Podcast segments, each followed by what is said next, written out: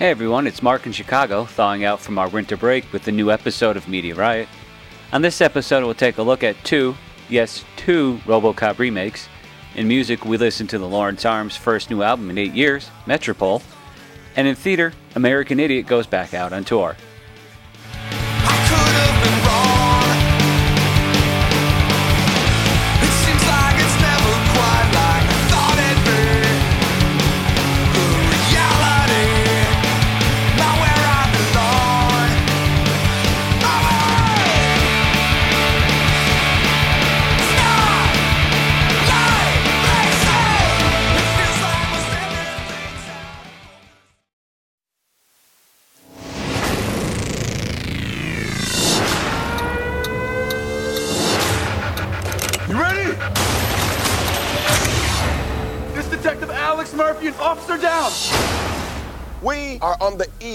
Technological revolution. We need to give Americans a figure they can rally behind. Give your mom a kiss. Hi, baby. Too slow, boy.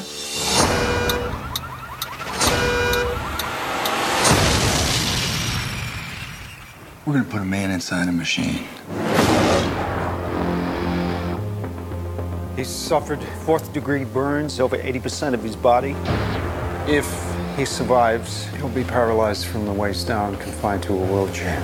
You say you can save him, but what does that mean? What kind of life will he have? What kind of suit is this? It's not a suit. It's you. What the hell did you do to me? The future of law enforcement is back. Again. Robocop, a remake of the 1987 version, is out once again to make the streets of Detroit safe. Joel Kinnaman is, the, is in the title role of Alex Murphy slash Robocop. Gary Oldman as Dr. Dennett Norton, a doctor who specializes in robotic prosthetics for patients who have lost their limbs. Michael Keaton as Raymond Sellars, the, the CEO of Omnicorp. And Samuel L. Jackson as the news commentator Pat Novak. In the original Robocop, they had news anchors appear every so often to give news briefs. Novak has a Bill O'Reilly style show for the news breaks. The rest of the cast is rounded out with Abbie Cornish as Miss Murphy, Jay Baruchel as OCP's head marketing guy, Jennifer Ehle as OCP's head legal, and Jackie Earle Haley in a great performance as OCP's head of military division. This move, this remake has rounded up itself uh, a nice little cast here. And how did it turn out? Well, the best way to describe to describe RoboCop the remake is part man, part machine, and all boring. so boring. Geez, it was a little less than two hours, but it felt like five. Snails fuck faster than people make decisions in this movie. And at the heart of it is the limited range of Joel Kinnaman. Now, we'll get back to him. Now, I think when you have a cast like this, everyone wants two or three really good scenes to make it worth their while. Haley did the most with what he had, same with Jackson. And it was nice to see Michael Keaton in a big Hollywood movie again. There's a renaissance in this guy's future. Gary Oldman kind of plays a variation on his Commissioner Gordon from the Nolan Batman series, except where his character had more layers in uh, Batman, he's just kind of blah in Robocop. Yeah, it's always nice to see him, but I don't know if he was just there for the check or he got bad direction. A quick side note it's nice to see Oldman swinging around in the second half of his acting career to be okay with playing good guys in Hollywood films. He couldn't play crazies or villains forever, and I think he tired of that, and he learned that good guys could be complex, you know, like Sirius or Gordon. And with Joel Kinnaman, we have not found a Peter Weller replacement. Peter Weller was just a better actor to start with. Even under the Robocop visor, with just his voice and the angle of his mouth, Weller could show emotion. The thing is with roles like Robocop, you have to look natural in high concept ideas. Kinnaman doesn't. He's a good looking young guy who the producers probably hope to get at a low cost and run through a couple of films. For examples of this, look at the flops John Carter and Battleship. Oh, oh, and the villain who blows away Murphy? Nowhere near as memorable as Kurtwood Smith as Clarence Boddicker and his ruthless gang. I wouldn't even tell you the villain's name in this remake because he registers so low in this movie, it's a waste to discuss him. Now, before I put all of the blame of this snooze fest of this pseudo actioneer on director Jose Padilha, I will read these two little uh, factoids from IMDb. So, director Jose and actor Joel fought hard for an R rating, but due to the ever expanding budget, what went from a modest 60 million budget and ballooned to a 120 million budget, studio executives were forced to deliver a PG-13 rating and hoping to recoup the budget they had spent on the film. Throughout the course of the filming, studio executives kept a close eye on Padilha, making sure he was going to deliver a PG-13 rating. And here's the other one. During production of the film, director Jose phoned friend and fellow Brazilian director Fernando M- Meirelles, director of The Amazing City of God, go watch it now if you haven't seen it, to confide in him uh, his frustration in the lack of creative control he was allowed by the studio for the project. Padilha estimated that for every 10 ideas he brought to the project, the studio refused 9. And he went on to describe that the making of this film was the worst experience of his life. When word of this conversation became public, in an effort to appease the studio, Padilha released counter statements expressing satisfaction with the film. So, it's yeah, it's difficult to see what the audience would have ended up with with an R movie made by one director and not a committee of studio execs. Even though the budget ballooned and the bean counter stepped in, I still think we would have ended up with the two-star movie instead of the one-star movie we have here. My biggest pet peeve beyond the zero personality of Joel Kinnaman is that the characters talk so friggin' much in this movie. Even if there was R rated blood spattering, the characters spend so much time on how much human emotion do you need in law enforcing and human versus robot, blah, blah, blah. There are endless back and forths that it's not until almost an hour into the film that Robocop takes to the streets. There's a good 20 minutes that could have been cut out of this film. The one star for this remake comes for the effects. It's been 27 years since the original, so the robots look slicker and more realistic. But really, what cost 120 millions and what was what changes were made? The story's a mess. I wasn't even sure why RoboCop was hunting down Keaton's character at the end. I'm sure if Mr. Padilha will get another film, I'm sure Mr. Padilha will get another film, and if he can't redeem himself with that one, then we know whose fault it was for the RoboCop remake. Now, the RoboCop remake I'm excited to tell you about is one of the funniest films since like Hot Shots or the or the Naked Gun. And if that perks your interest, this movie is for you. Now, it's not in the theaters; it's online, and it's actually titled Our RoboCop Remake. Our RoboCop remake is a crowdsourced remake spoof. Now, this isn't a scene for scene remake; it's a comedic take on a beloved action movie. The production values are just around a college film level, which adds to the love that was put into this film. Here's the press release. Our RoboCop remake is a crowdsourced film project based on the 1987 Paul Verhoeven classic. Connected through various filmmaking channels, including Channel 101, we're 50 filmmakers, amateur and professional, from Los Angeles and New York who have split up the original RoboCop into individual pieces and have remade the movie ourselves. Not necessarily a shot for shot remake, but a scene for scene retelling. As big fans of the original Robocop, and as filmmakers and film fans admittedly rolling our eyes at the Hollywood remake machine, we've elected to do this remake thing our way. Because if anyone's going to ruin Robocop, it's us. what that means is every scene is shot by a different group of people, making the style all over the map. There are scenes shot with puppets, in 8 bit Nintendo style, other cheap computer graphics, but trust me, it all works. Imagine Saturday Night Live doing one full episode dedicated to remaking Robocop, and you're getting the idea. I did literally laugh so hard it hurt. There are some of the most clever and funniest filmmaking I've seen in a long time. The jokes are hilarious. I think since the rise of Judd Apatow and his band of actors, who like to crack each other up, and then maybe the audience, if even at all, the Robocop remakers know anything can be spoofed, but you have to love your material and not look down upon it, like some Hollywood comedians have been doing as of late. I'm giving our Robocop remake three stars. It's absolutely hilarious, but it does feel a little long to watch because it doesn't have that finishing polish of a high budget film like The Naked Gun, Hot Shots, or Airplane. Check out our Robocop remake at ourrobocopremake.com.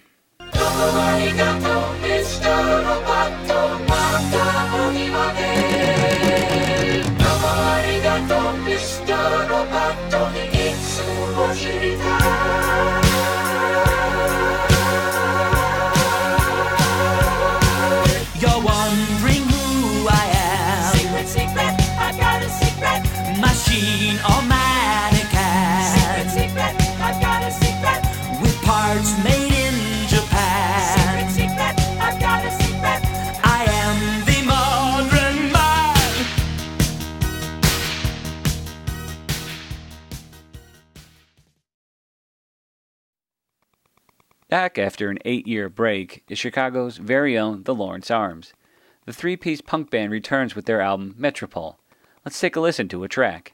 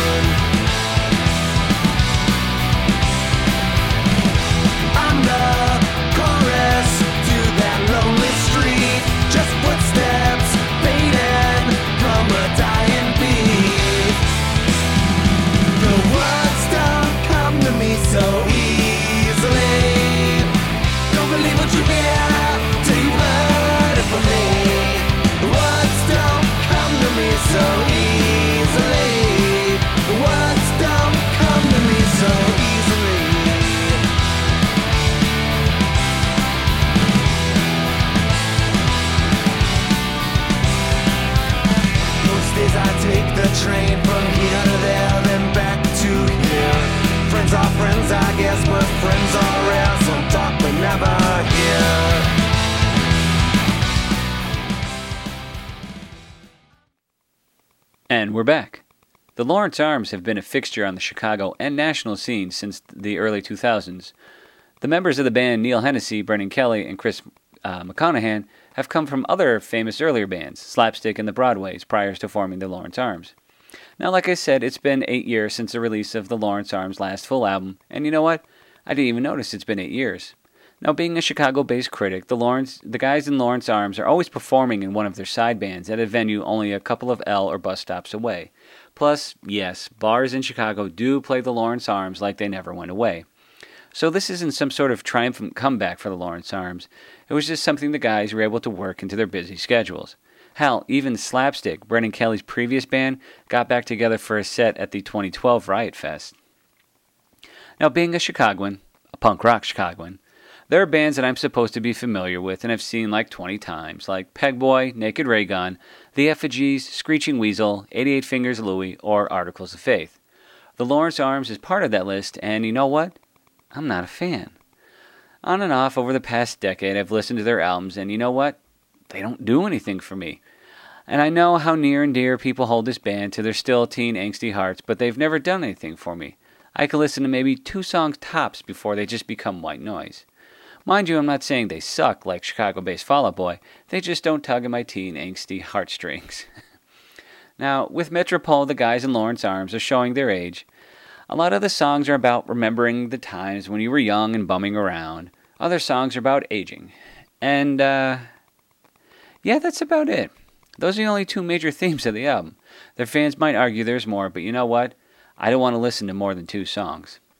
Metropole is a little slower in tempo compared to their older albums, but you could put two Lawrence Arms songs side by side, and I couldn't tell you which album they came from. The Lawrence Arms has a certain sound that they kind of repeat.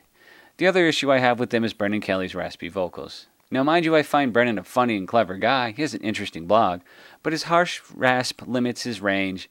But it's not as bad as the Bouncing Souls lead singer Greg Anatonia and Attonito.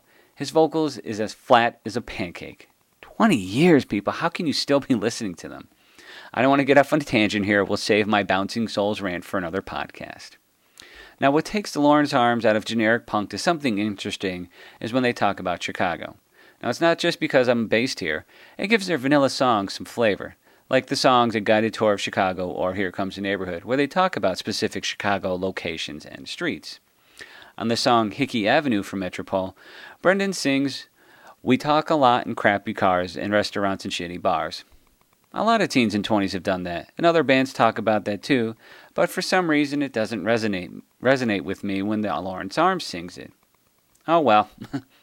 oh, and the title of the album, Metropole, is named for the Hotel Metropole, a hotel Brendan stayed in in Italy. And he recorded sounds of the town with his iPhone and they're mixed in between the songs. Nice, but doesn't really add anything. Two stars for this Lawrence Arms uh, record. Will it win over new fans? Probably not. It'll keep the rabid fan base happy. That's about it. Now let's go listen to Pegboy.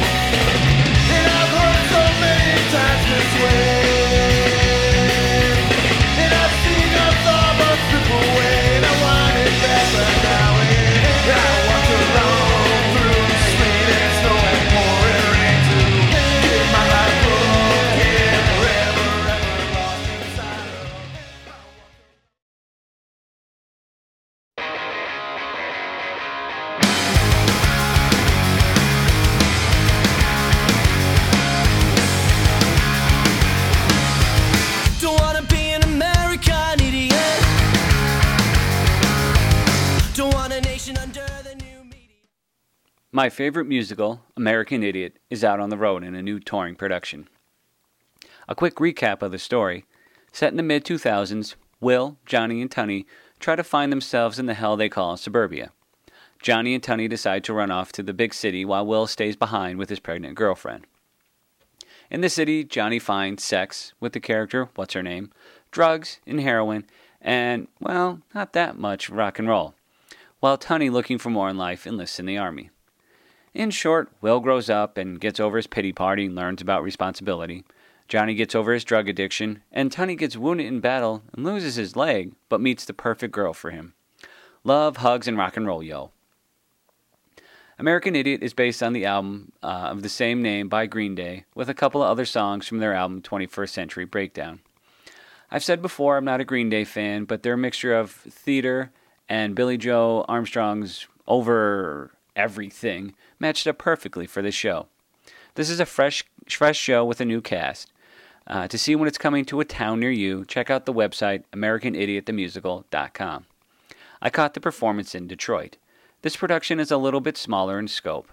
Since the show was only stopping sometimes for only one night in one city, they need to be able to set up and break down the set quickly, which means that the beautiful dance sequence for Extraordinary Girl, where Tunny and his dream girl are actually pulled into the air by harnesses and wires, is brought down back to the stage in a new, easier, on the ground dance sequence. And that's the only noticeable huge change in the production. A lovely dance sequence, but understandably cut. Outside of that, the rest of the show remains the same. The one thing I was not able to confirm was if this cast was equity or not. I'm leaning towards non equity because the cast doesn't 100% pop. Now, mind you, you're not getting a high school production. The cast can sing and dance. Heather, Will's pregnant girlfriend, portrayed by uh, Mariah McFarlane, uses her character's few chances to sing to show some serious pipes. And What's Her Name ended up being performed by an understudy, but luckily for us, the understudy was the dance captain, Allison Maroney, and she hit all her dance steps with the precision of a drill instructor. The rest of the cast was capable and was still able to draw the audience into their character's angst. Should you see this version of American Idiot? Oh, totally. It's a three star production. Any chance to check out one of the best musicals of the new millennium is worth it. Also, since this touring production is going to minor markets, I think it might draw in more people because, I don't know why, but hey, people love Green Day. And if you can't see Green Day in concert, here's a chance to hear some of your favorite songs. The crowd in Detroit went bananas during the final bows. I have to point this out still. The tickets are still overpriced, leaving many open seats. Now, I saw it during some bad weather, but it was still a Saturday night, and that should be a sellout night. I wonder how these shows break even. I'd I'd rather have a full audience at lower prices than less people at higher prices. A suggestion would be the day of the show, four or so hours before curtain, to send out an email blast through uh, email listings with reduced ticket prices. Ten rabid fans are nice, but a hundred entertained fans is better. Check out American Idiot when it comes to a town near you. Hey, can you hear the sound of hysteria? This subliminal mind fuck America. Welcome to a new